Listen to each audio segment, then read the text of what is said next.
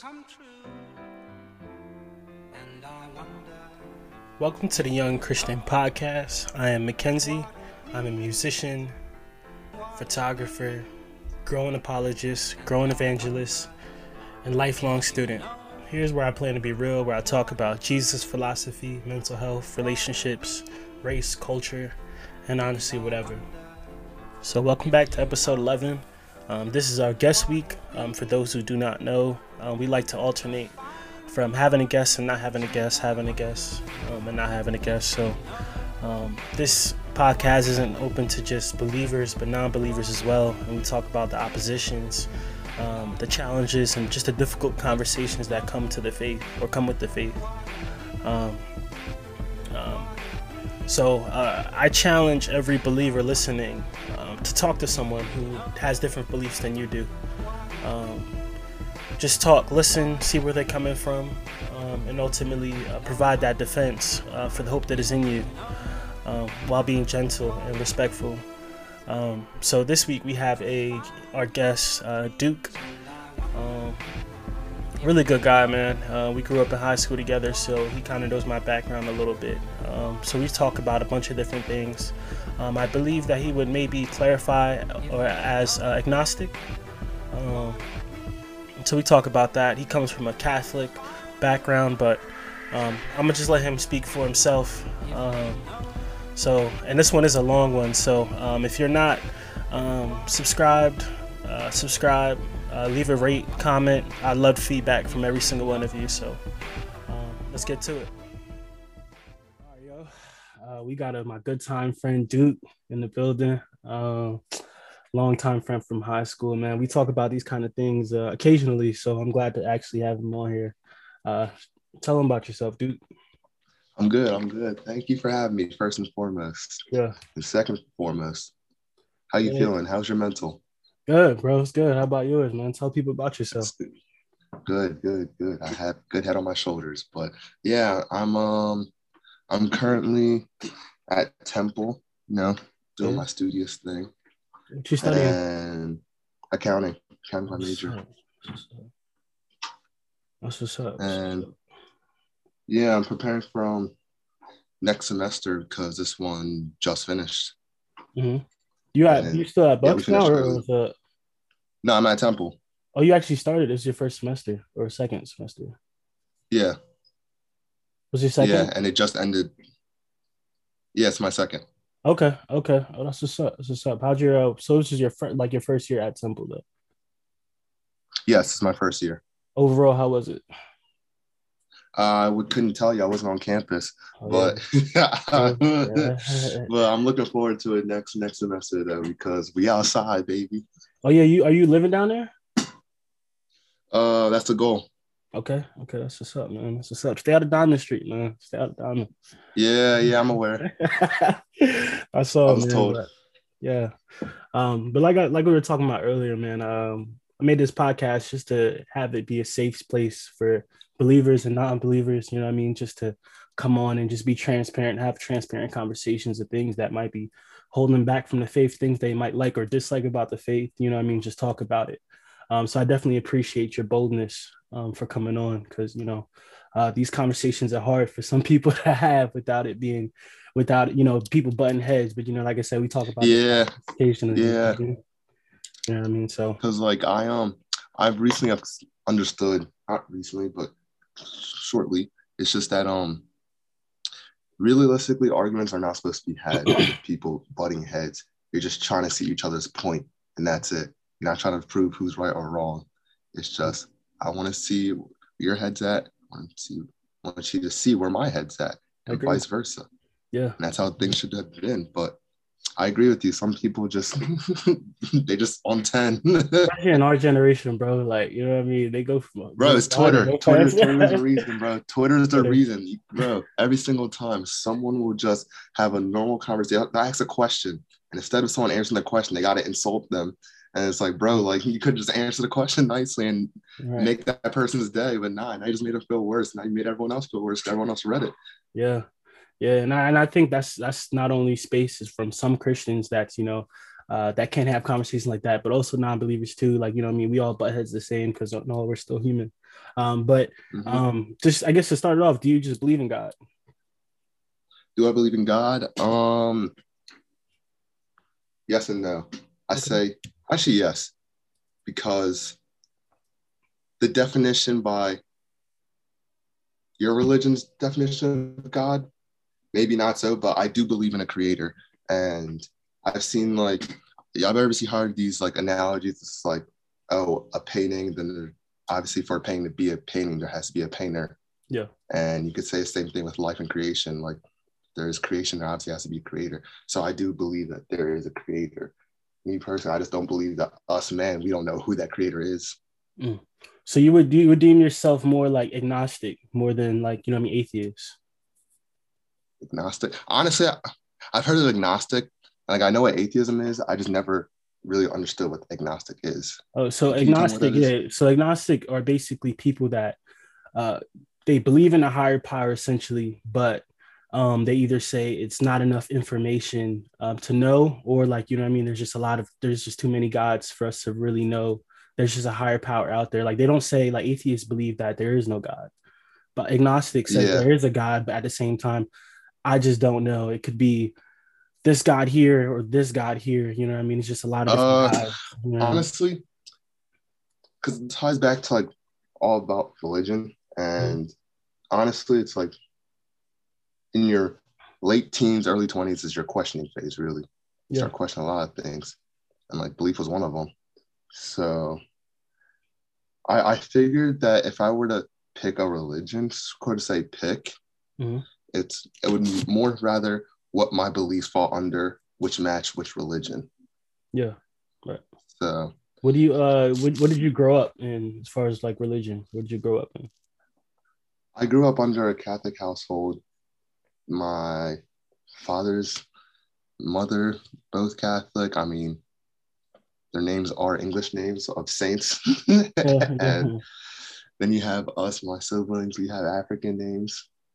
But yeah, very Catholic household. And yeah.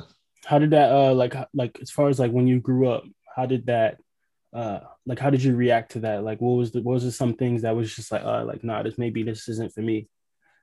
Honestly, when I was, I went to Catholic school, K through 8th grade. Mm-hmm. And after that, I went to public high school. But K to 8th grade, it's like, I like that Catholic school experience, honestly. The Catholic school education, I really feel like I probably would have learned the same, but I feel like that Catholic school education really drills in education into you. Yeah. Like, is it like forced? It's not really forced. It's just the way that it's like taught. Classrooms are small. Classes are just small. Mm-hmm. It is. And honestly, I guess you could say like the smaller the class is, the easier it is to teach and the easier it is for the kids to probably retain information because they're growing up with the same kids that they've been going to school with since like kindergarten, some even before. And they've been having classes of like 30 kids max. Mm-hmm. That's why I say like that they really like, I'm not gonna say they focus on each individual student, but I feel like there's like some sort of edge there that's like, you got to keep up on your own, like your own push. It's like, you have to keep up because there's not too many people in here. Mm-hmm. Cause yeah, like I'm Haitian, you're African. So we kind of like in the same boat, kind of like, I remember when I was younger, like I've always grown up in a church, in a Christian church. I've also grown up in a Christian household, but at the same time, I can say I really didn't start living, or I didn't even start really having a real faith until 2020. You know what I mean? So for a while, it's just been, I was just going to these four walls, you know what I mean? But I was claiming the name Christianity, but it really wasn't, I really didn't even know what it really was about. You know what I mean? So I don't know if it was like kind of same thing with you with Catholicism. And now, you know, you were brought up with your parents. I don't know. I was so like, that's the thing though. It's like, I've always been a very aware kid and I've always really retained information and I didn't really read the Bible, but I know the Bible. Like I haven't read it front to back, but like, I could tell you which parts and everything about the Bible. It's because like I said, the Catholic school education, they teach everything public school plus religion classes.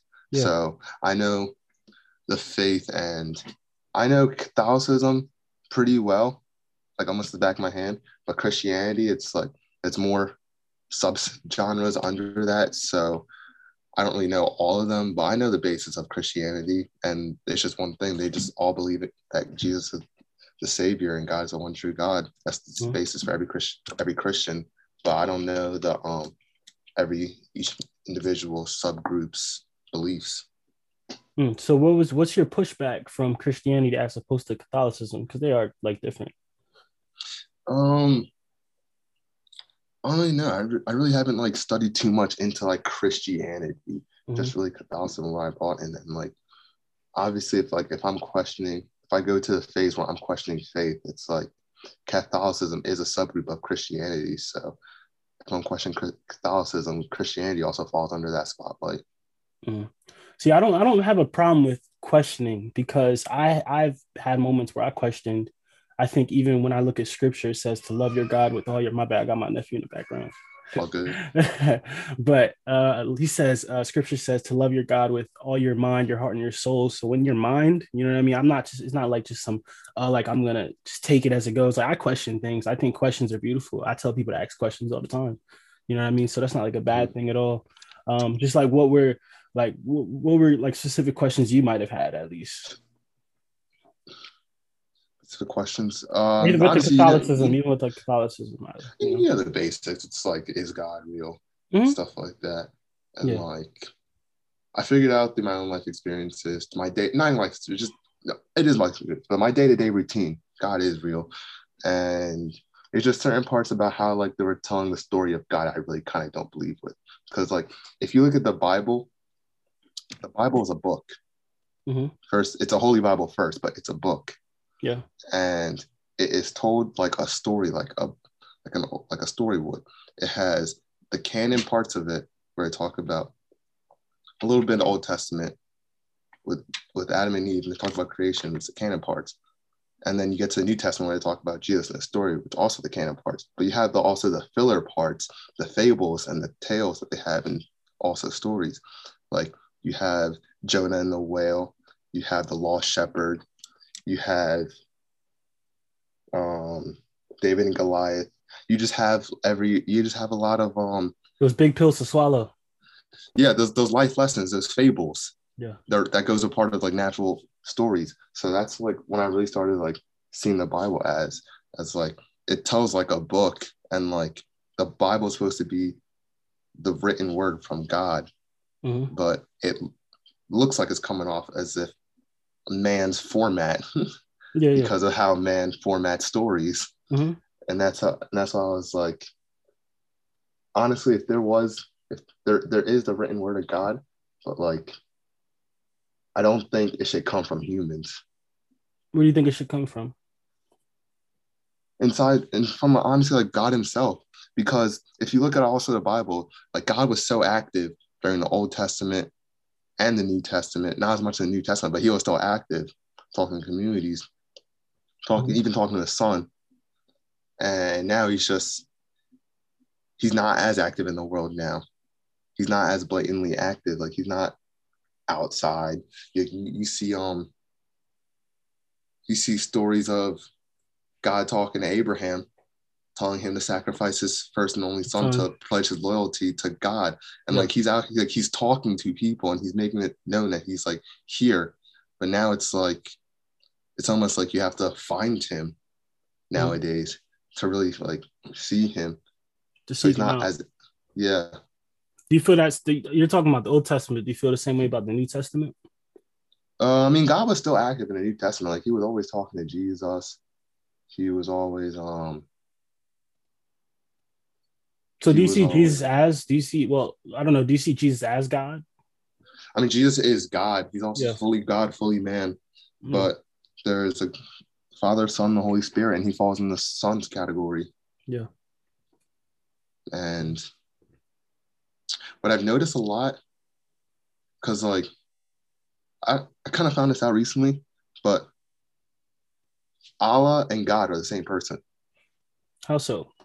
It's just Allah is God in Arabic. So they're still the same one. See, my Muslim friend was telling me how Islam, they believe God is God, but they have a different way of how things happen on earth. Like they're saying, I was told that Jesus was, they consider him a savior. They see him as a prophet. Yeah. They see him as a prophet. Yeah. And if also I kind of producing during quarantine, I did a lot of like history research. That's when I was like finding out, getting into it myself, finding out, reading myself. And while I'm also getting into it myself and reading myself, I was reading about the world and being in tune with the world and reading about history. Because in order to know history is to know how we got here. And I was doing a lot of history, and I found out that Islam is a pretty recent religion. Like it was founded in 600 AD. And we're in 2021 AD. And like, that's pretty recent on like a lifetime scale. So I was like, that's one of the most recent religions. So I'm thinking, I'm like, all right, religion is like, it's man-made, it's man practices. And the most recent one is probably the most like updated, kind of like the most updated version of like another telling of a belief in God. Yeah. So like, I guess I think the world, the three top most religions is obviously Christianity, which we believe in the Old Testament and the New Testament, Judaism, which primarily believes in the Torah. Are you talking about the three biggest religions in the world? Yeah, the biggest religions in the world. I think, and Muslim, Islam. Islam's up there, but I think Buddhism's up there. Okay, yeah, but Buddhism even is just a practice. You could take Buddha out of Buddhism and then still have that practice, you know. So it's like even with when I look at the Quran, because they said Muhammad was also a prophet, prophet of God. It was like, I guess, the latest revelation, as you were calling it, is the latest revelation of God. When I look at the Quran, you know what I mean, I was doing my research and everything, because like I believe that, you know, even within the last year, I'm studying these religions. So I'm not ignorant to them. You know what I mean? I just don't want to talk from my perspective, because if I believe this is the truth, you know what I mean, I should be able to stand or look at the other things out there to be like, okay, like this is actually the truth, right? Yeah. So I'm not ignorant to it. So as I was looking into it, you know what I mean, the Quran borrowed a lot of principles from the Old Testament. Even if you look at Sora, I think it's the book of Quran, I believe is the book of Sora, chapter 568. It says, "O people of the book, you have nothing to stand on unless you observe the Torah, the gospel." And when it says, "Oh, people of the book," what do you mean? Who is he talking to? Who's Muhammad talking to?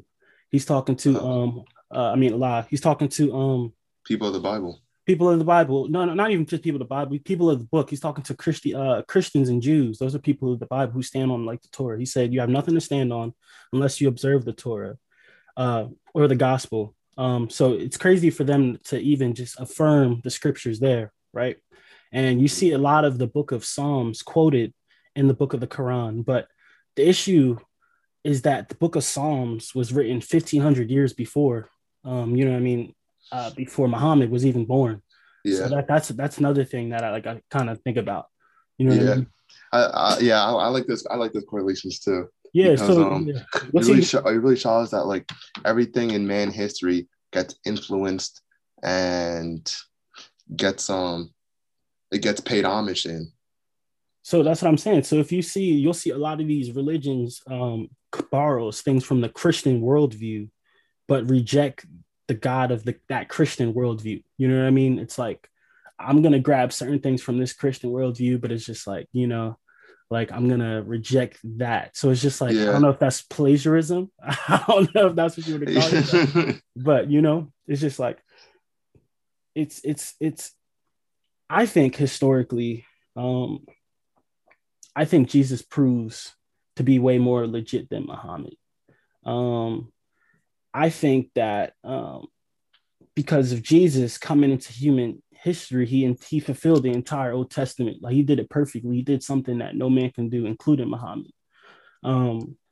So for example, when he rose from the grave, 500 eyewitnesses seen him, you know what I mean? When, and then the prophet Muhammad, he claimed to travel to Israel, to the moon overnight, you know what I mean? Yeah. There was no overnight, there was no eyewitnesses, you know what I mean?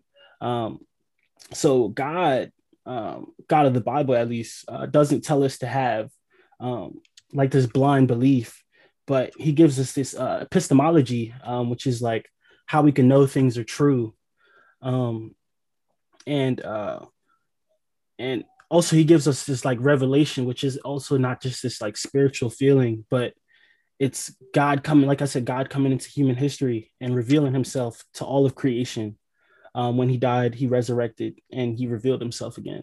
So, you know what I mean? I just think of the claims. I think of Muhammad and I think of Jesus, you know what I mean? Muhammad, nowhere in the Quran, because in the Quran, it's crazy because it'll actually affirm the scriptures to be true.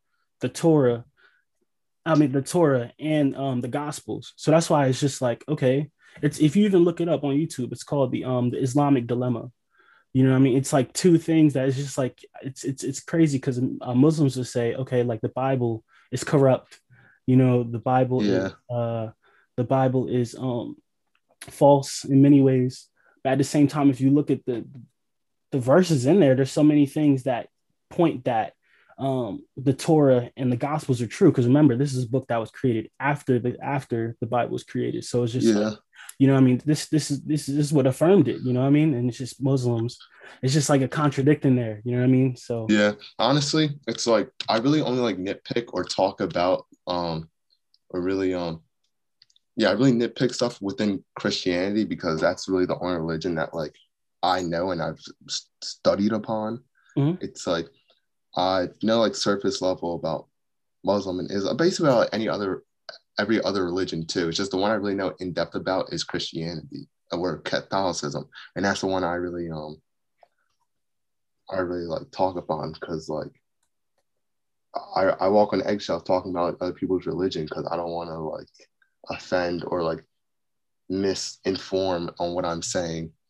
Yeah, so, bro. Yeah, I agree, bro. Because I think by me learning, I'm trying to learn more on what other people believe. So I just ask a lot of questions like, what do you believe? You know what I mean? You believe in something, I believe in something. So we could just talk about it. You feel me? So like, I even asked like, go ahead, bro. I believe in reincarnation. Mm-hmm. We talked about that. Yeah. Yeah, and I have a theory about that. And I was saying how Newton's first law of conservation of energy. Energy cannot be created nor destroyed, it just simply changes form. And if you're applying that to us, we have life energy. So when we die, we're not really dying because if we're according to this law, not a theory, this law of conservation of energy saying that we cannot get destroyed, we just simply change a form. And I believe our life energy just gets changed into another life energy because and if I've known something about any other religion, and if I'm just like know about them surface level, they all have one thing in common. They have more than one thing in common, but the biggest one thing they have in common is just be a good person. Yeah, that's at the end of the day, just be a good person. It's like me personally, I do believe like stuff like heaven or hell. Me personally, I think that's more metaphorical. As if like do good on earth and you shall receive eternal peace in another dimension or another realm. Mm-hmm. So that could be heaven, paradise per se. And when I say the reincarnation comes in, this sounds kind of crazy, but I also believe that if you're a good person or a good enough person, you have a choice to be reincarnated or not. And you can either stay in metaphoric heaven, which is eternal paradise, because honestly it's like I look at life as like they have like the whole life's a simulation theory, stuff like that, but I do look at life as like a game, and like you really can't just do anything when you're here. Like you have a purpose. The hardest part is finding it. And you have a purpose, so you can't just be out here doing anything, living life like Grand Theft Auto, because there is also a metaphorical hell. There's also another thing I realized in quarantine. There's always a balance, always a rich and a poor, always a balance. Because without the poor, the rich will just be rich and there'll be nothing to compare to. So it just has to be a balance. And it's one of those man-made laws that came naturally to us. There's balance. And obviously there's this heaven, there's going to be a hell. And I think this hell is just you just get trapped in this other plane, in this dimension, but like you just can never return, and like you're just like a lost spirit. Because I believe in like good and bad spirits as well, and I guess you could also say supernatural. Mm-hmm. Like I believe in like astrology and like horoscopes, obviously to an extent. Like I'm not gonna think that makes up the biological compound of a person, but I think it has a factor in being how a person's brought up. Mm-hmm. So everything plays a key part in the universe. Yeah. And I've just been learning about that. And I feel as if, honestly, the universe could be the creator, or each and every one of us is the creator. We're just broken down into each other smaller beings, but we all have that one collective consciousness. Mm-hmm. Like everyone has a soul. All right. Everyone does have a soul. Everyone has a soul. The thing is, though, it's like I feel like we all come from like a bigger soul, just broken down, and we all live in each soul accordingly. Like I said, you can't just live here willy nilly. Like like you gotta be a good person. You mm-hmm. gotta give back to the earth. And yeah, I just feel like that's the basic things that I have in common in every religion. It's like if you're good, you have eternal peace. If you're bad, you have eternal damnation. Mm-hmm. And they have their own way of like portraying that in each religion. Yeah. Yeah. You said first you talked about the law of conservation of energy. Yes. And science, like you can't have science without time, space, and matter. Like yes. That's just a thing you can't have. You yes. know what I mean? And in the Bible, the first 10 words of the Bible establishes that. In the beginning, God created the heavens and the earth. Time, which is in the beginning, space, the heavens, and what we call the matter is the earth. He created all those. So I don't think God is. I wouldn't call matter earth, though. What would you call matter? Just everything around us, including the earth and the universe. It wouldn't just be only earth. Wouldn't the universe be the space? I mean, that's all space too, but in between space, there's matter. Matter doesn't matter anything physical, like that you could touch, anything like matter. Matter is anything. Like you can call oxygen particles matter. So matters what is that gap in between the space. Space is also all around us, because like think about it like this: like Earth is in space, and we're on Earth, so we're obviously in space by default. So within that space, there's matter within it, which is like the earth, which is in that space, right? I mean, I would, because like when you're classifying like space as in like, would you say space was heaven or the universe? Yeah, like in the beginning, God created the heavens and the earth, so the space and the earth. The heavens and the earth. I wouldn't call. I feel like heavens were from a different dimension, so I wouldn't really call this space that space either. What do you mean? Like, when you say heavens are space, are the space and time, space is more equivalent to like distance. And I don't think really heavens are like, they're immeasurable, so they don't have a distance. So, when I consider space, I consider space as in like distance. If we're thinking about it from a scientific standpoint, especially from like a physics standpoint, because you were talking about how it would relate to the how science would relate to religion, but from like a physics standpoint, like space would be the distance, and time would be just how much time goes, time passes. I'm trying to follow you because you said that. Space is kind of like distance, but the heavens is that this I don't even know. It's like far into space. I feel like the space between what's beyond the earth, that's just all space. Like, so a question. So do you think heaven is a part of this dimension or a different dimension? What do you mean? Like, what do you mean this dimension? All right. So like you have like a model universe. You have the solar system. Yeah. Do you think like if you just keep on going north, that's heaven? No. Or do you think it's a part of like a different dimension? See, that's why I think like God is not, it's not like inside or outside time. He's not confined within anything. So I think that's a realm that only he can go to, or like, you know, when we're judged, when we die. That's why when you also were talking about reincarnation, I think of things like, because obviously if we question Christianity, we got to question the things that we're going to as well. We got to ask these questions like who governs these things, who says what I am in the next life. And okay, let's say if I'm living a crappy life right now, what's not stopping me from offering myself and just going to a new life? Here's another thing I learned. And if we're treating this, like if we're going against my like theory that like life is like a game, it's like, I also thought recently, it's like killing yourself, I know for a fact, is eternal damnation, because like, it's like, you're just quitting from the game. And like, if I'm like a real life simulation game, it's like any person that tries to take the easy way out in this game is going to get consequences.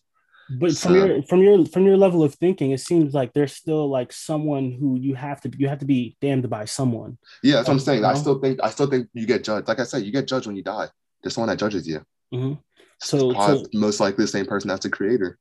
They're probably not going to be They're probably not going to separate powers. It's like, if I'm the creator, I have all the powers. So why would I need to separate 100%. But it's just like, okay, cool. Because I think truth comes from somewhere. You know, truth, like everything else, just doesn't pop up out of nowhere.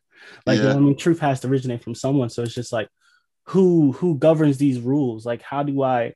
And it's like we're saying, wait, you're saying, just to be a good person. But again, to whose standard? My standard or your standard of good? Here's the thing. All right. Things that are natural to this world. Would you consider music natural to this world? Natural. It's like, do you think music was invented or discovered? I think it was discovered. Music, like rhythm.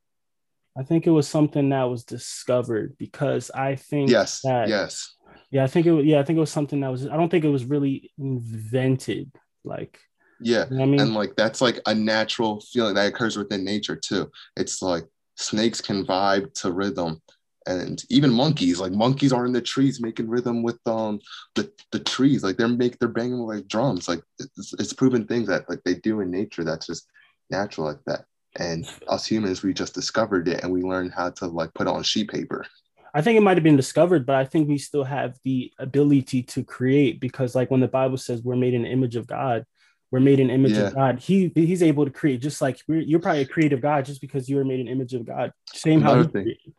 So this is kind of like a Hindu thing. It's like they think there's like tiers of life, and different animals have different tiers until you're ultimately a human. And I think that same way tier. I think if you're a human, you're the most blessed organism on this planet, because you have the ability to do any and like everything. And like, do not tell me you were just a human by chance. Like, nah, there's a purpose for you to be a human. Yeah, yeah. And like, I think that's like a gift to be a human. And like, I agree. It's like the human is like the top tier in the life scale. Because like, you're saying things right now. See, that's why, remember we talked about certain religions grabbing certain things. Like I believe the Bible says that, you know, we have dominion over the animals because there's something about us being made in the image of God. Like my dog isn't made in the image of God. You know what I mean? Yeah. Do the things that we could do. Yeah. You know what I mean? So there's obviously things that, you know what I mean? Like, for example, like, I lost my train of thought. You were just saying like, talking about the different tiers of Hinduism animals. They have different tiers of like, I don't know, you start off as like probably a grasshopper, work your way up, or maybe it's like if you're already good and you're like you could already be a human, just reincarnate to another human. Yeah, but like again, like whose standard of good? Do you believe truth is subjective? Or another thing, because like you were saying how you think music's discovered, not invented, right? Yeah. What do you think about law? Do you think law was invented or discovered? Like law, like the court of law, I think it was discovered. No, law, like human law, like good or bad.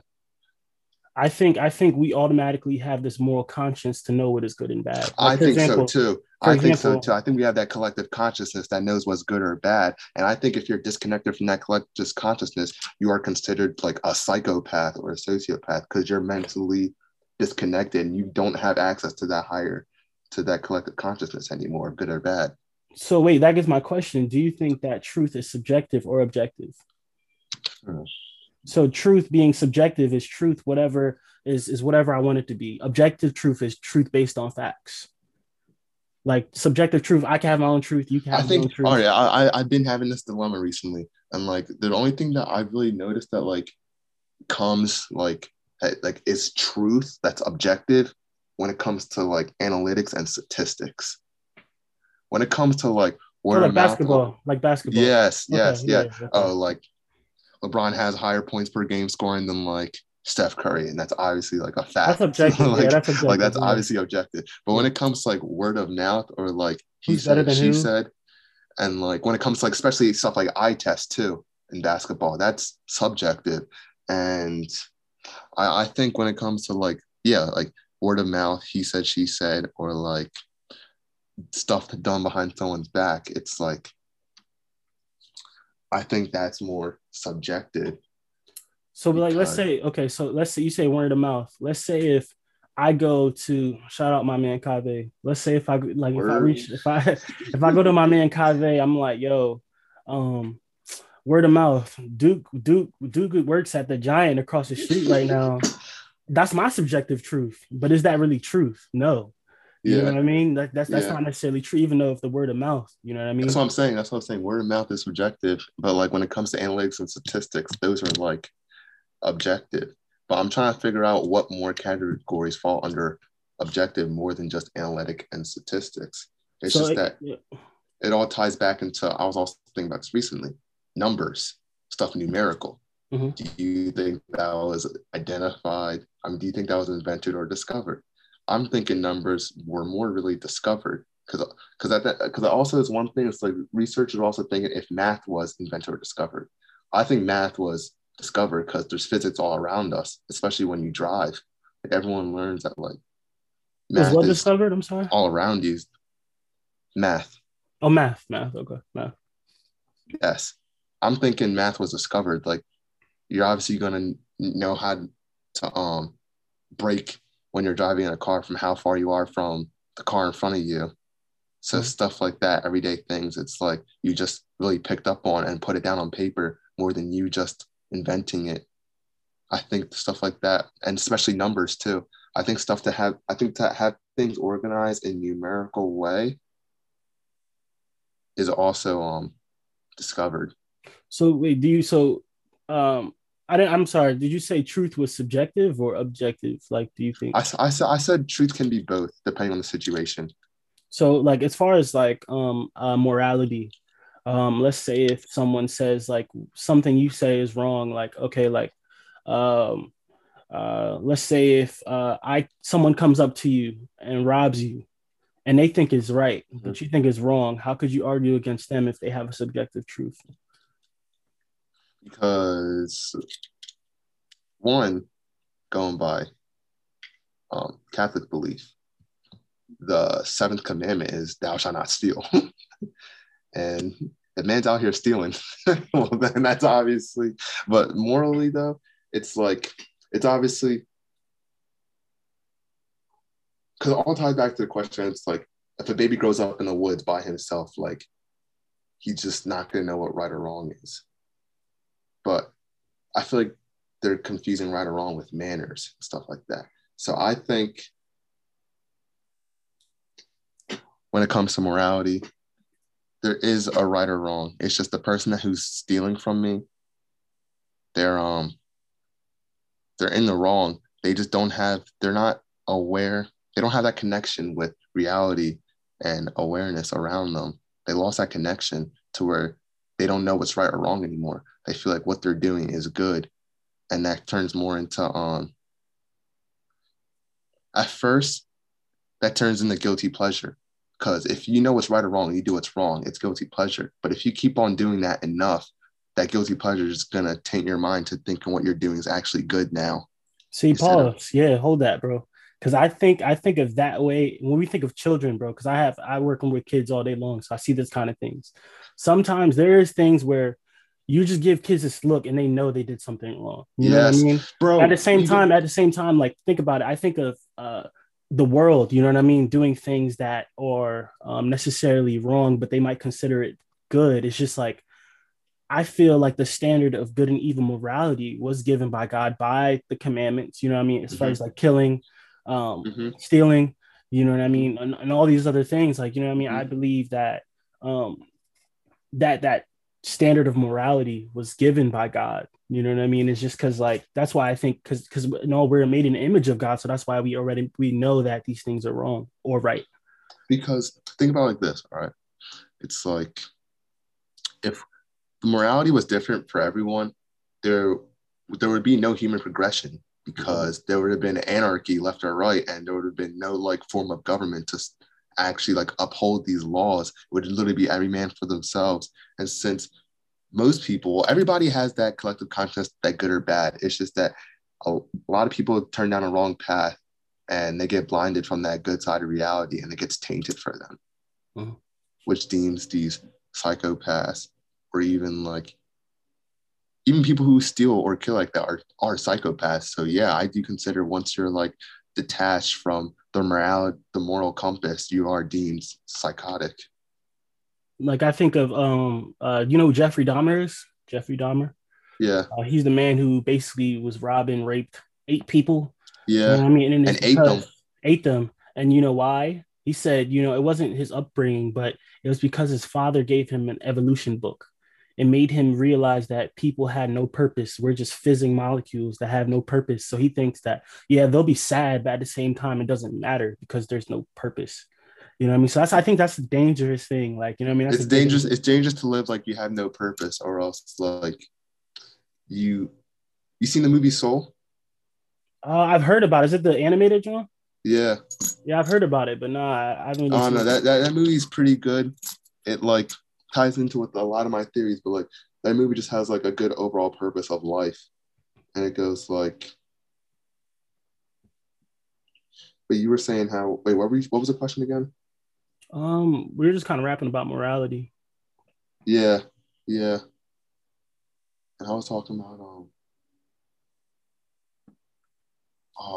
we were talking about objective truths. That was before, but I was thinking about recently.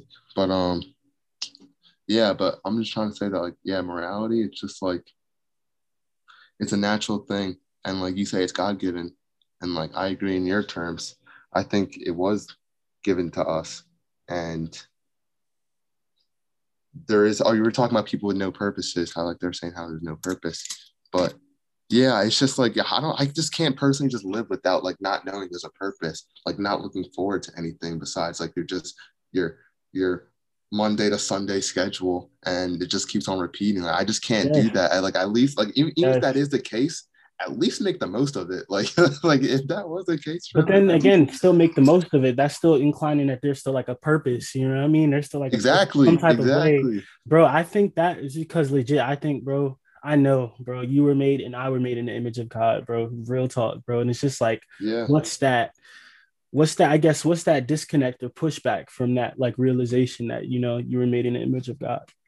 And honestly, I also believe in manifestation as well. In what way? What do you say? In what way? Like, you could create your own destiny. That's very loud.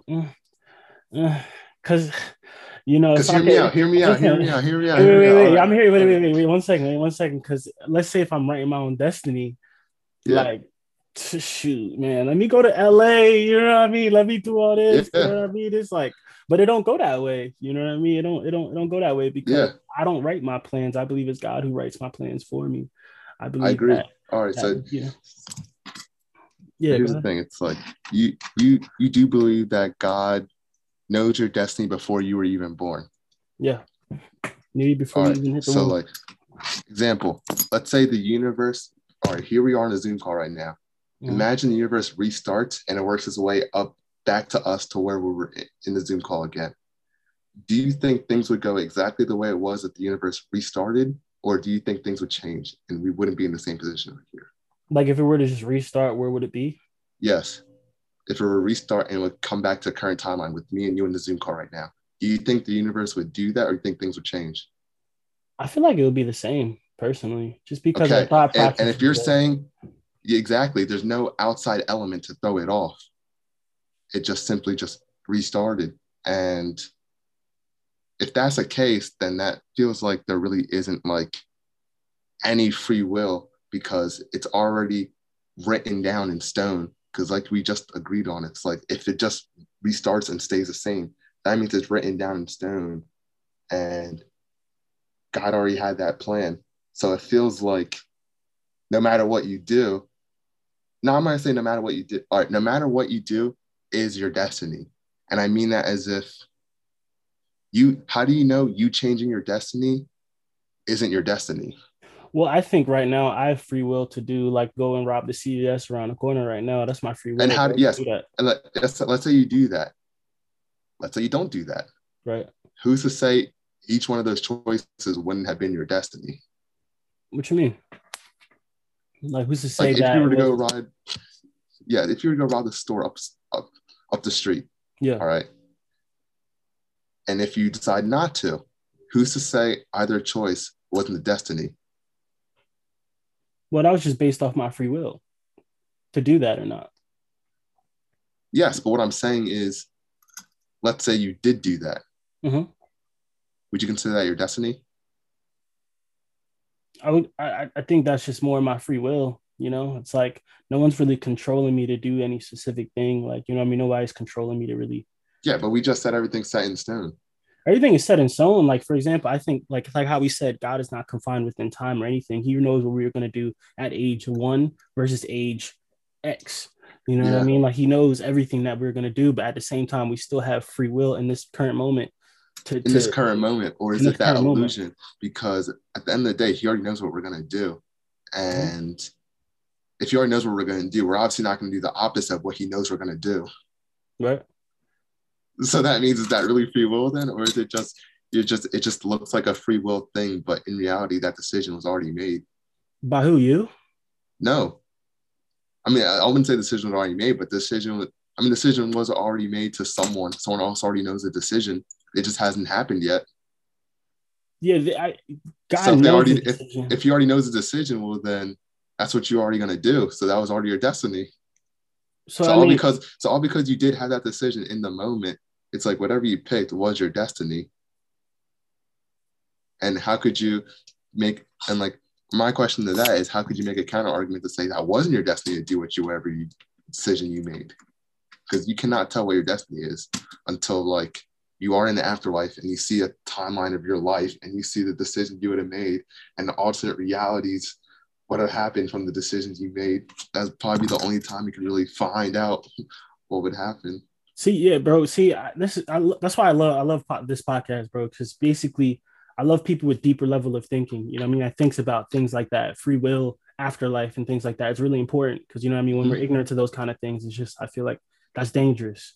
Like my man Sean said, ignorance isn't bliss. You know what I mean? You kind of want to, you should be able to think about these things, you know what I mean? But, in relation to what you were saying, what do you think free will is exactly? I mean, like, I think it really is no, I think free will. Like if you were just to define free will. It's a concept for humans that it's an illusion for humans as well. Because at the end of the day, the decision was already made, but you don't know it yet. But who made that decision? The creator. He already made it. Like he made like, for example, he made the decision for somebody for somebody to go rape that girl or whatever. Like that. I mean, like that girl. If you already knew it was gonna happen, he didn't do anything about it. Well, it's not like he made the decision. But that we can't say that that's God's fault. That's also on our free will. I'm not saying how God's fault. I'm just saying that's how the book wrote itself. That's how it happened, and that's how just time wrote itself. And when you say the book, are you just saying like just how the world is in general? Yeah, like in terms of like if the world's timeline was written in a book, like I'm saying like the book would have just written itself and that tragedy would have happened. I'm not blaming God in that situation. Mm-hmm. I'm just saying God was aware that situation was going to happen. Mm-hmm. See, okay, so if we look at books and we look at the Bible, how it was written based talking about a bunch of people who made good decisions and terrible decisions. God was still present in those current moments, but it proves that we live in a fallen world. Like this was never God's intent, but at the same time, we can't blame God for things that, like for example, I can't go, like I said, I made a situation that, like, let's say if I go rape and go kill a girl right now, that, okay, that was God's decision. That was my decision. That was based off my free will. Yeah, you know I'm saying it wasn't God's fault, but he was aware that you were going to do that. He was aware, but that's just a testament of how we live in a fallen world. Like, this world is extremely fallen in that way, and the Bible talks about that. How we after the price of Adam and Eve's sin, that when sin entered the world, things like rape and killing, he, like, basically the same thing how Adam and Eve was, God was like, you have all these different things, I give you all this, you know what I mean? It's not like he was holding back from them. He was just like, yo, like, I'm giving you all this, but at the same time, just do not do this specific thing. Just do not eat that apple in the middle. But then what did they do as humans, bro? Go and do it, bro. They thought that God was holding back from them. They didn't trust God. But I heard that in the Garden of Eden, though, it's like they were more than just humans before they bit that apple. Like, they had like a little bit of like God in them. Like, they had God features more than just human features. And like, I heard once they bit that apple, they got degraded to what the current human form is. Well, even just biblically, like, it just says that, you know, they're made in the image of God, just like we all are, you know. That's just the special part about us, that the differentiated them between like them and animals of some sort. Yeah, but my whole thing though, it's like they said Eve was the first one that committed original sin. But like, if they were already sinless, they wouldn't have sinned. Yeah, so I think that like it's I wouldn't be surprised. Like, I believe in Adam and Eve, but I wouldn't be surprised if it was metaphorically. I wouldn't be surprised if I got to heaven and, you know what I mean, it was just like, because the story really applies to how the world is today, I feel like, especially if, you know, the story of basically how God told people not to do things, you know what I mean, and we do it anyways, and we pay the consequences of it, you know what I mean. I see that. And then the thing is, like, I think the Bible is kind of like that in general. Like, if we read poetry, we're not going to read it as a nonfiction piece. You know what I mean? Yeah. I believe you got to respect the literary style that is being written. You know? Yeah. And like I was saying, I was like, the Bible is written as if, like, there's multiple elements of it. There's a fable. There's the actual, like, story. There's the nonfiction. I mean, even in rap, bro. Even sci-fi, rap. Like, there's everything in the Bible. Yeah, bro. Even in rap, bro. If you like, you don't take 100% of what each rapper says seriously, because it's that literary style that they're going for, that poetic style. You know what I mean? So when we hear writers and things like that, they're very, they write in a way that makes you think, and that you can illustrate it with your mind and understand it. That's how I read some of the Bible. Like, some I believe are real nonfiction. There's nonfiction pieces. I think there's poetic pieces. You know what I mean? There's hyperboles. There's exaggeration. Yeah. You know what I mean? Yeah. There's things like that. You know what I mean? The Bible is allegoric. Like, it's not like I said about the whole heaven and hell thing. It's like, it probably, in my opinion, I don't think there's per se heaven or hell. There's just either paradise or damnation. And heaven or hell is just that, like, that template, that allegory to show that, like, in the afterlife, it's either you have eternal peace or eternal damnation. You want to know what I think heaven and hell is? I think heaven is a life with God, and hell is just a life separated from God. Because a lot of people who be like, I don't want to go to hell, but I don't want to be with God either. It's like, okay, that's what it is. Hell is just being completely separate from God, because that's what you wanted ultimately. You wanted to be separate from God, so it's just like, okay, you're just indirectly. Indirectly, you want it to be. Yeah. Okay, yeah. You're just in the world separated from God. But my question to you, let's say if Christianity, the God of the Bible, was true, would you become a Christian? Would I become a Christian if it was true? Yeah. Like, if it actually was true, yeah. Like, to you.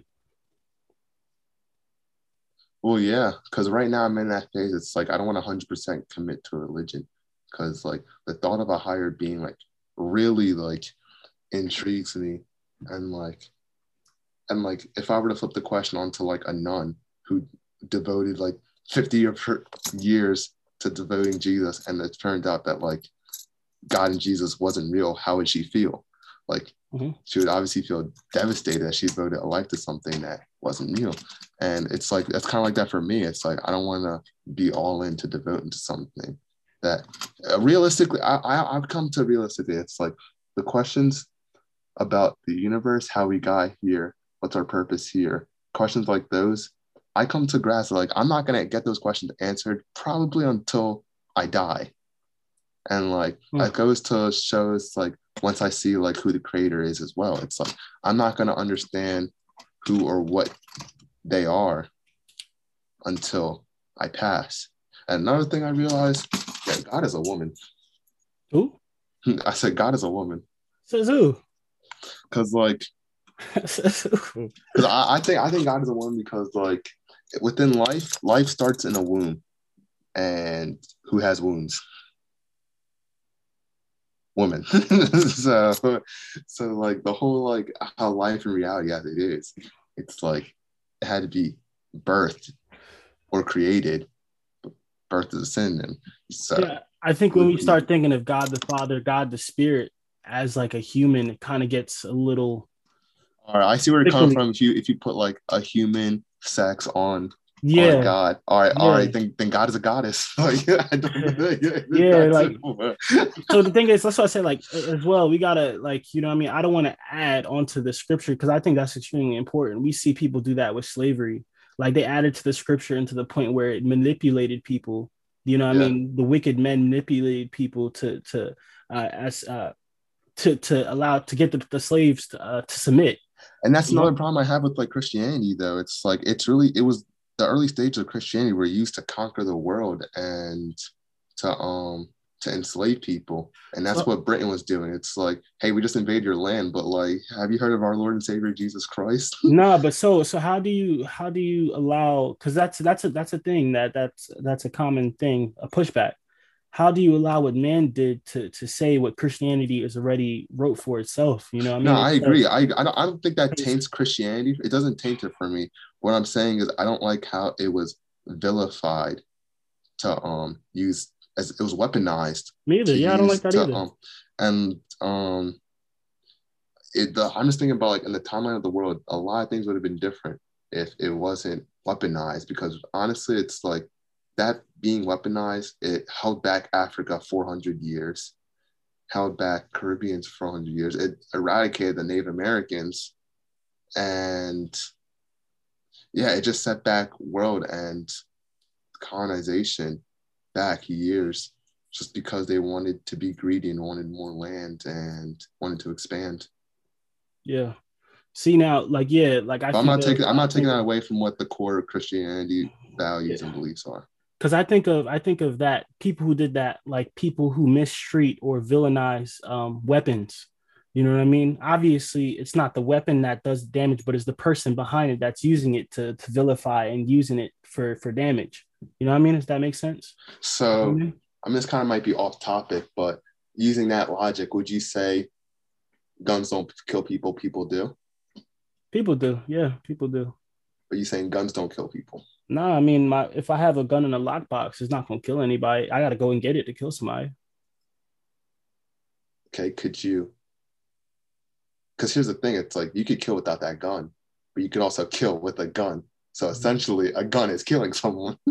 Yeah, but who's using that gun to kill somebody? There has to be like, you know what I mean? It's yeah, obviously there's a person using the gun, but the gun is the one that's taking that person's life. So imagine, the person's the one behind it. So imagine if, you know, I mean, we see all this this racial injustice going on. You know what I mean? Somebody shoots a black man. A cop shoots a black man, and we're just like, okay, wait. We're going to put this gun in a lockbox, destroy it, because that gun killed that person, not do anything to the cop that actually killed that person. That's silly, bro. You know what I mean? No. I see where you're coming from. It's like, I'm not going to, because I see where you're coming from. It's like, obviously guns don't kill people, but like, if the gun wasn't in that situation, the gun wouldn't have killed someone. Mm-hmm. So, and you know, indirectly guns are killing people. It's just that they're not the sentient being that's actually pulling the trigger. Mm-hmm. This is going around in a circle, bro, and I love this because it's like, what's the problem? What's the problem with today? No. What's the problem with cops murdering a black man? Like, why is it like this whole year 2020 2021, why is that all matter? Like, you know what I mean? Why?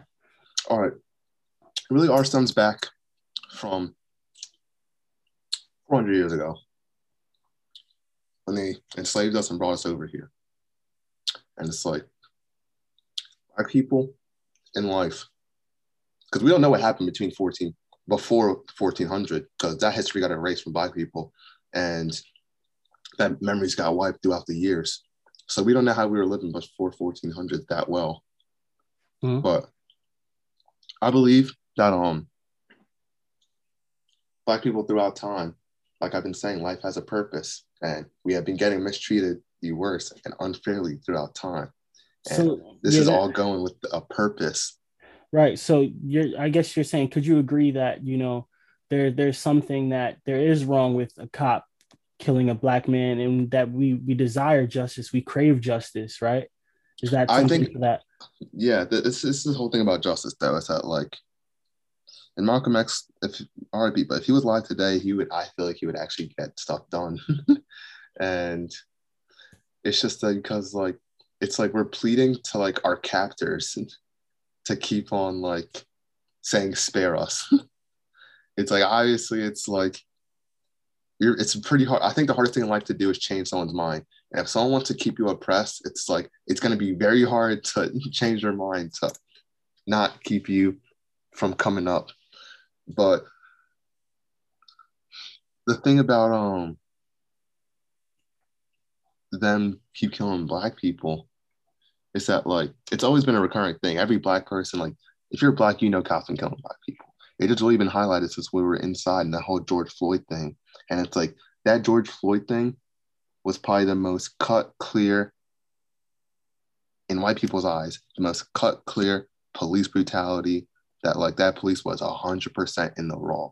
Because, you know, any other, like, cop killing a black person, it's like, they'll try and justify it. It's like, oh, well, that person, oh, he just wasn't complying, like stuff like that. Like, you know? Yo, my thing is, why is it wrong though? Like, what part of that? Where do we get that sense of, like, dang, like, this is wrong? Like, where do we get our sense of morality from?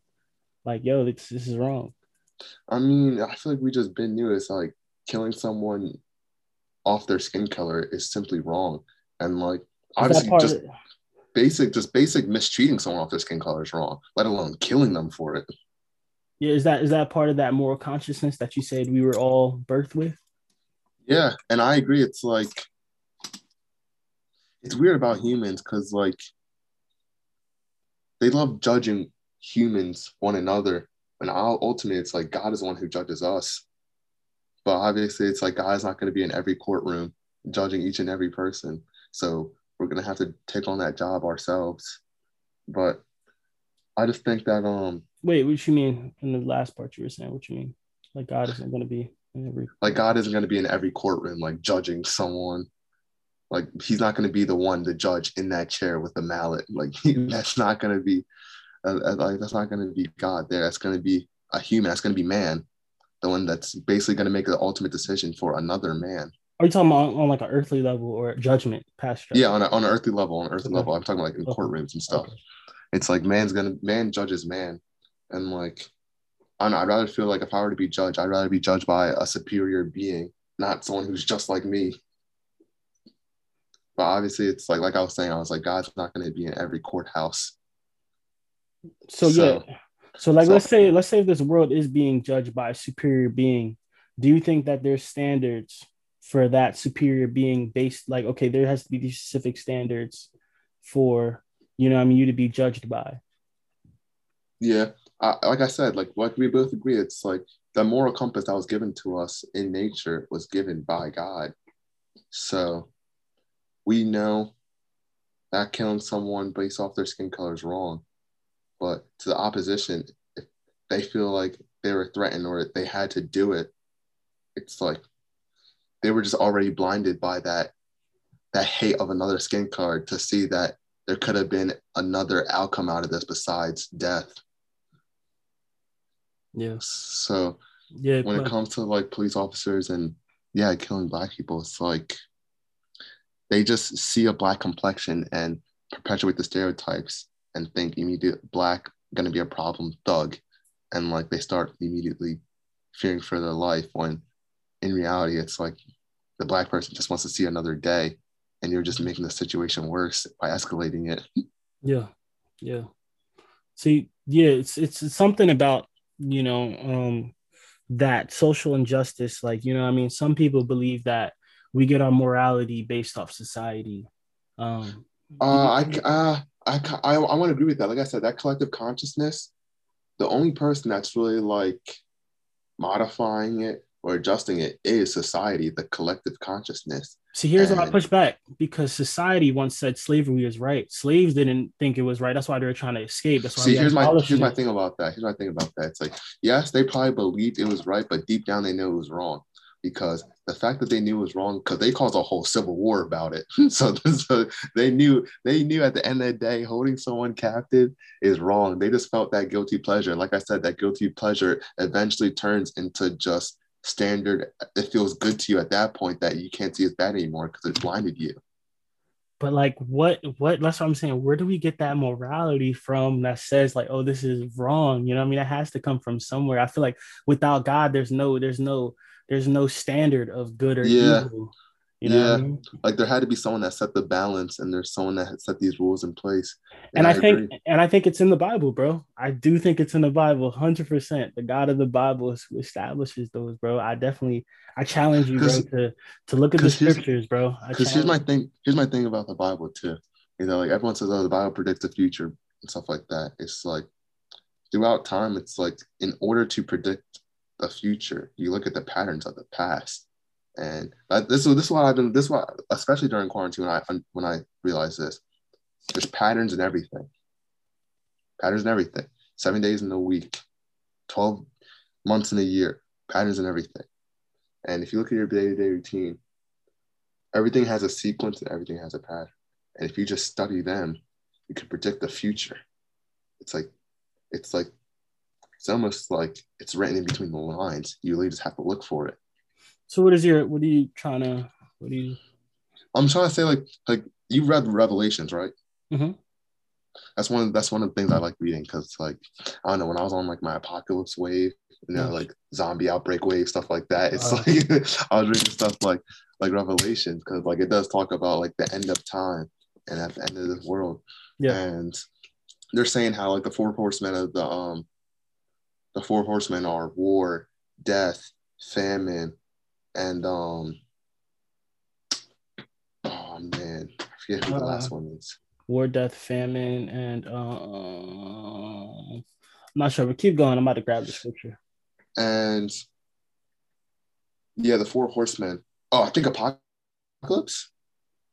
It's four horsemen of the apocalypse. So yeah, it's one of them something. But yeah, they were stuff like famine. And like, do you remember like the beginning of quarantine when like they're showing that like Bible scripture around and saying like there'll be a worldwide pandemic, a famine, and so it was like volcano or something. It was war, famine, pestilence, and death.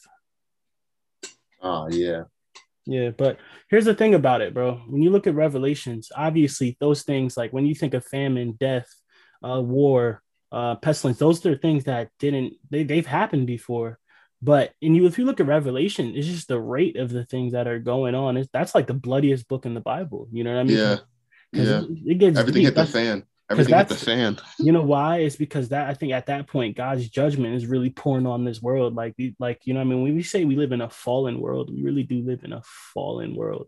You know what I mean? That's why I believe that, you know what I mean? We live in a fallen world to that, you know what I mean? It's rightfully so. Like, even me, bro, like I think of the things that I've done, you know what I mean? Like, I think I'm a living, like, the thing is, I like talking on my podcast with people, especially that know me for a while, like you, like, you know what I mean? The things that I've experienced in my life, you know what I mean? I'm just like a living testimony. It's just like, why would God reach me? You know what I mean? Why would God show his heart to me? You know what I mean? And I really see how we really do live in like a fallen world. You know, it's like, I agree. I mean, look at the people who run it. The people who run the world should simply be good people. Well, I think really what comes, it's like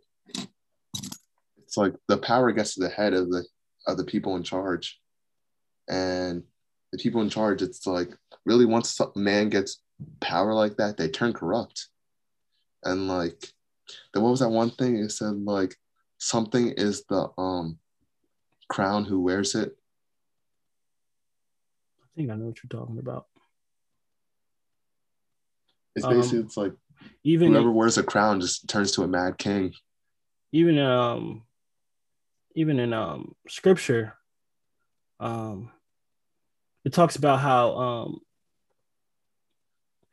basically people who have a lot of knowledge, like it puffs them up in a way that, you know what I mean, it kind of puffs them up in a way like they seem like, I guess, like, I don't know if you want to call it pride in a way, but when knowledge, when people that get placed in those situations, you know what I mean, it just shows how the power will get to their head, you know what I mean, and want to use it, not necessarily to benefit anybody else but themselves, you know. Yeah. And like, is that just basic human things? Like, you get that much power, you just immediately go insane? Or were they made that way before? Not necessarily. I think because like there were the whole problem with this. You're right. We do live in a fallen world because the good leaders that we have, they just leave too early, and like that's for a reason. Because like they're supposed to be made to be that inspiration figure, but in the society that we live in, it's like we'd rather joke about it than take it seriously and look at these like figures.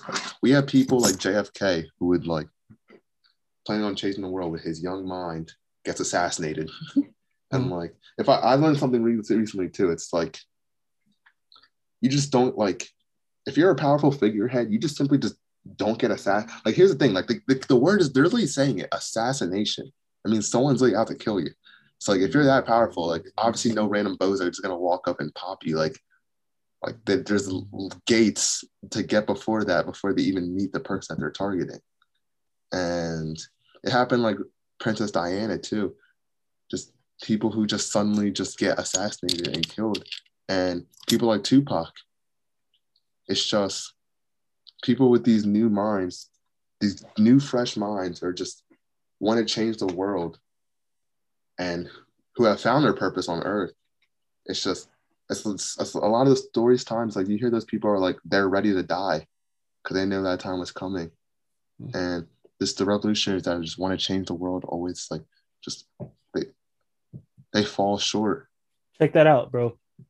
Yo, it's crucial what you just said. They fall short. I think of every man that you just mentioned, every person that's lived and died. Like we all fall short in a way. And when I think of the character of Jesus, you know what I mean, as I'm reading the scriptures, bro, because I'm reading this for myself. It's not just somebody just feeding this to me. I'm like, yo, he actually lived the life that, you know what I mean, we couldn't live. He came and did it. You know what I mean? He actually like the greatest man of all time. And when you think of all different religions, I know you're in this moment where you're looking at different religions and things like that. I think that, you know, I challenge you to just look at the claims, look at the history of everything, you know what I mean? Just don't throw Christianity out the door, especially based off, because I do, there's a huge difference between Catholicism and Christianity. You know what I mean? Even though there's some roots. Yeah. But there's huge differences. So like, you know what I mean? I just challenge you to look at that, you know, look at Jesus, you know, who he was, who he said he was, and what the difference is between a lot of things, especially Islam. You know what I mean? Muhammad didn't rise from the dead. You know what I mean? Yeah. There were so many people. Like... Yeah. There were so many people that claimed to be Jesus. Right. But especially growing up, they were like, yeah, I'm the son of man. I'm the son of man. But when they died, their followers died with them. You know what I mean? Yeah. So there was many more people claiming to be the Messiah than just what we see today. Yeah. So there's a reason why it's so popular. You know what I mean? Because he actually did resurrect it. There's eyewitnesses. You know what I mean? There's the whole nine. But the thing that's like, when I say like the Bible's written like a story or even like a play, it's like, yeah, people like doubting Thomas. Like Thomas, what, an apostle? Mm-hmm. He was an apostle. Disciple. His disciple, yeah. He's the disciple of God. He's been following him throughout his life. And you're telling me he's second guessing that God came back from the dead? But bro, that's real though. I think that's the real story. He was just like, I'm not gonna believe until I see him with the holes in his hand. That's usually but I feel he's just human, bro. That's like, why I say that's why I forgot to leave out. The Bible is like the most perfectly written book because like whatever like question a plot hole someone would try to point out or like nitpick, it's like they covered that. And like the Thomas thing, yeah, like the Thomas thing. It's like, bro, like you're a disciple. Like it would be a different thing if you're some random bystander who never met Jesus and like you doubt that he came after the dead. But bro, like you were in Jesus's close group. Like you know how the man operated. You saw that man walk on water. You saw him multiply fish and bread, and you're second guessing he came back from life.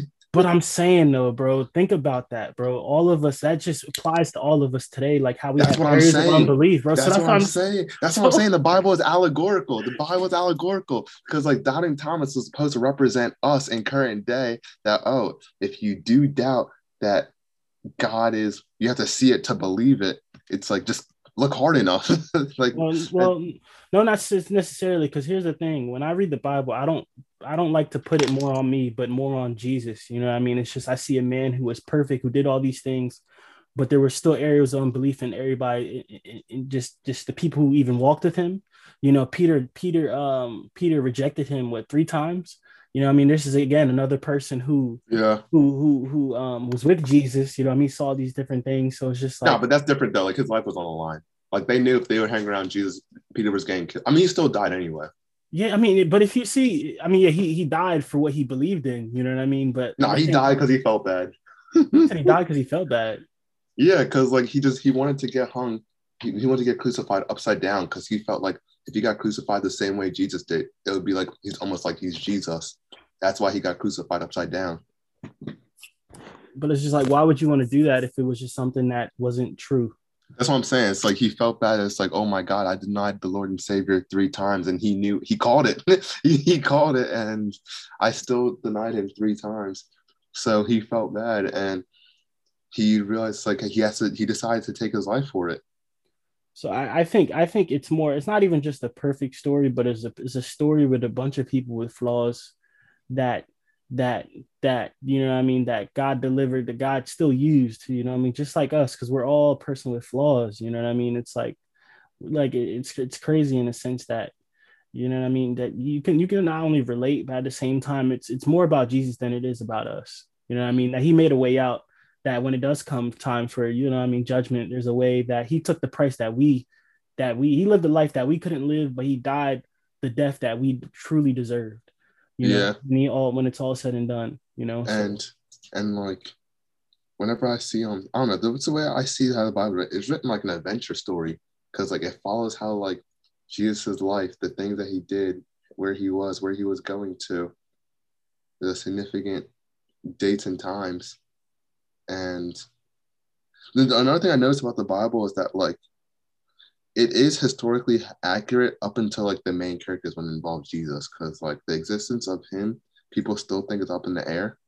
But when it comes to people, wait, bro, you could do your research, bro. Jesus, same how existed, you know what I mean? I was doing a little research. Like I know about the Shroud of Turin and stuff like that, but they were talking how like people, like the people around him, like especially in the Old Testament, like King Ramses II. And you said around him like Jesus? Like, no, I said that in the Old Testament, like King Ramses, and he had people like Pontius Pilate in the New Testament.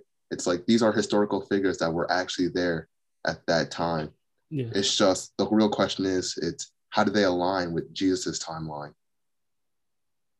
That's like the question that's like getting asked today. It's like it's not like asking if like these people are real.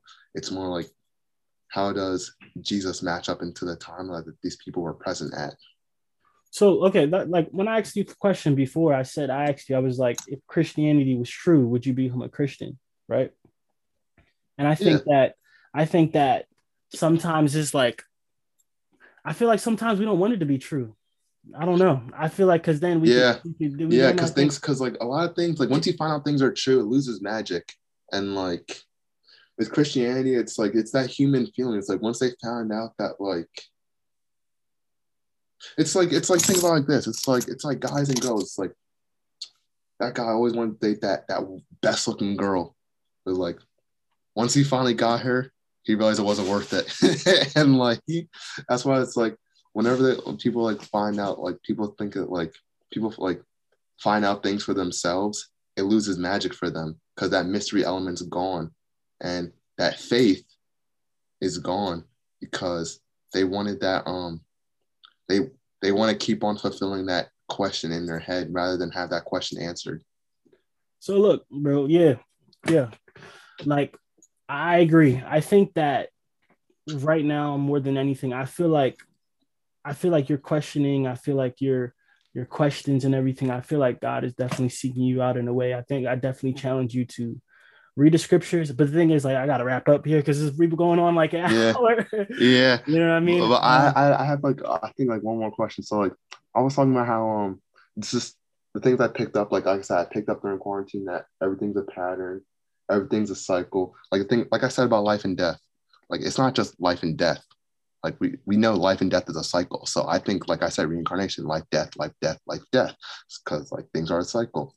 And I believe in stuff like angel numbers too. I see a lot of repeating numbers. And like, you could probably say the same thing too. Like everyone always is aware about 11:11. Like they're going to see on a clock. And I've been seeing like, if you've been seeing certain numbers, like I see 444 a lot. That means I have good fortune coming my way. And if I were to start something, it's going to really take off. But yeah, honestly, it's like lately I've been feeling lately that like I said, you wanted me to expand on manifestation too. Like when I said you can manifest things. And I believe, like I said, you can kind of create your own reality, kind of create your own destiny. And like creating your own destiny is just finding out the destiny that's always been there for you. You're just unlocking it. Was that part of your question? You said you had a question. Oh yeah. I was also gonna ask you if like what you think about like angel numbers and stuff. Well, angel numbers. So I don't know. I don't really. I know my roommate used to be into angel numbers, but it's just like I don't really know how I feel about those. Just because like it's like I don't know. I feel like God communicates to me more in his word more than he does like just things like numbers, like, you know what I mean? Like some people just look at a clock and be like, okay, 11:11, make a wish, or like, you know what I mean? I see 444, that means. And bro, that's the thing I was talking about. That's the thing I found out recently. It's like coincidences, like in true sense, coincidences just happen, but in reality, it's like they actually just don't happen. There's meaning and there's purposes for them. Coincidences, it's like opportunities in life. It's like those opportunity windows that you receive in life, like I said, like especially about blessings that you receive in life. It's like you gotta go out there and like find your blessings, and when they come to you, you gotta accept it because there's only a small window to accept your blessings. Like your blessings are not always 24/7 on standby, waiting for you to just pick them up and go. So when it comes to stuff like that, it's like you gotta go out there and get them. And once you get them, it's like you have a small window to really work on them. Yeah. Yeah. This was really good, man. I hope this impacts somebody, you know what I mean? Just I'm glad how we can have specific conversations and regarding this. But like I was saying, bro, like I challenge you to just look through the scriptures, you know what I mean? Just look through them, pray for understanding, you know what I mean? Like, God, if you're real, you know what I mean, just show yourself to me. You know what I mean? God, you know what I mean, Jesus, if you're real, just show yourself to me. I think those things are like that's a prayer that he would love to hear, you know what I mean? Because I think you like wondering like, dang, like what is this, like is this religion real, you know what I mean? Just it's just confirmation that God is seeking you out. I'm not really questioning about the authenticity about the religion. I'm really questioning about like more so the practices, like why do you practice the way you do, and who set them up the way they do? See, I think Christianity is more than just a practice. I think it's more of not only just like, oh, like I gotta abide lifestyle. I think it's like more of a relationship that you build, like than a religion, because then a religion says, okay, we gotta focus on all these things that I gotta do, for, like as opposed to okay, like what has Jesus already done? You know what I mean? And then I don't think like for example, what make Christianity attractive to me is not like all these rule keepings. You know what I mean? That's not what makes it attractive to me. What makes it attractive to me is the love that He showed me, the things that He's done on the cross, the implications of it. Especially when I put my life on the mirror, when I put myself, for example, if you think of a court of law, when I put myself on the stand, it's like, dang, my rap sheet is long. I don't deserve it, but He did that anyways. That's what makes it attractive, is like the love It's just truly the love, bro. That just makes it attractive. And that's what makes you develop a relationship with him. You know what I mean? Relationships, obviously, my relationship is imperfect. I don't consider myself better than anybody. You know what I mean? At the same time, it's just like, you know what I mean? I don't want to do certain things that's going to hurt him. Yeah. You know what I mean? So that's just at the point I'm at. But yeah, like I was saying, I was like, I don't really want to pick a religion. I'd rather just see what my beliefs align with the most. And I found out that what my beliefs align with the most are Buddhism. And what they believe is they don't believe in like any supreme deity or anything. They just believe it's like you just be the best version of you. Mm-hmm. See, but me personally though, I do believe in like a supreme deity. That's why that's the only thing I really don't agree with Buddhism. But what my belief is and what it matches up with the best with what religion does fall under Buddhism. See, bro, I love you, but you low-key contradicted. You said there was a higher power. Now you're just like, yeah. No, I did say that. I said the thing I don't agree with Buddhism. Like, they don't believe that there's no supreme deity. They just believe it's like, you just be the best version of you. Mm-hmm. But I said, that's the only thing I don't contradict with. I think there's truth in all religions. It's just, they're different interpretations of like God's word. I think that's because even if you look at all the religions, yeah, this we got to wrap up soon, but yeah, I think with all the other religions, there's not all the religions don't say that, you know what I mean, that every way is the way. They all say specifically that way is the way. So I think comparing the claims and the test and considering, because there's only one truth. Like if I'm saying the color of the sky is blue and somebody else is saying it's black, you know what I mean? There's one truth to that. Yeah. So, you know what I mean? So I think that we just got to compare the claims, go to the scriptures, bro. Like, you know what I mean? Try to find some type of understanding in that, you know what I mean? And test the claims, you know what I mean? So. Yeah. Yeah. Any last comments, bro? Any last comments? Drop your tags, any shout outs, bro. And then we closing out. All right, let's see here. Any last comment? I want to, like I said, I do think life is like a video game, and you know how to excel in that game? Simple. Be a good person and get money. Because money, at the end of the day, it's like your key to things you want to do in life. Because unfortunately, money is the key for things, but money is a way for you to access more information, which is the sad truth. And if you want to go out there and find yourself and just, I don't know, live life, just go get money. Mm-hmm. Any means, legally, of course, though. Yeah. Tags. Let's see. I want to shout out Mackenzie. Thank you for having me on the show. Hey, brother. On this pod. We podding. Let's see. I want to shout out my family. Yeah. Those are the ones that also put me in this position.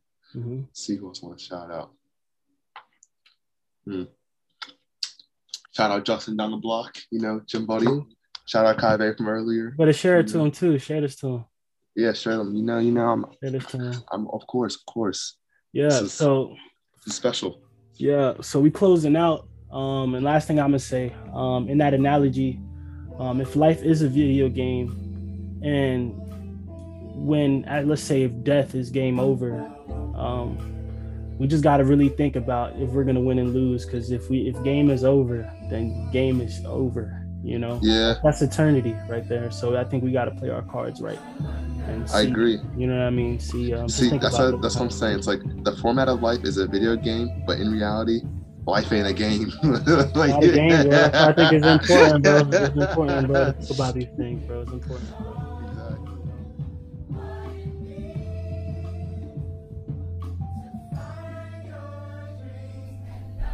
Yo, if y'all made it to the end, y'all some real ones, man. This was a really good conversation. I enjoyed having Duke on the podcast. But like I said before, talk to somebody with different views than you have. Because even with Christians, with other Christians, most of the time, a lot of the times, even sometimes, we just don't agree, and I think that's okay. I think there's things that we disagree, but there's things we can also agree. And then there could just be conversation. Because if we agreed about everything 100% of the time, there would be no room for conversation because we just ultimately agreed. So, I... psyched out, but... you could be listening to any other podcast, listening to anything else, but you're right here with us. Thank you for choosing Young Christian Podcast. See y'all soon. Peace.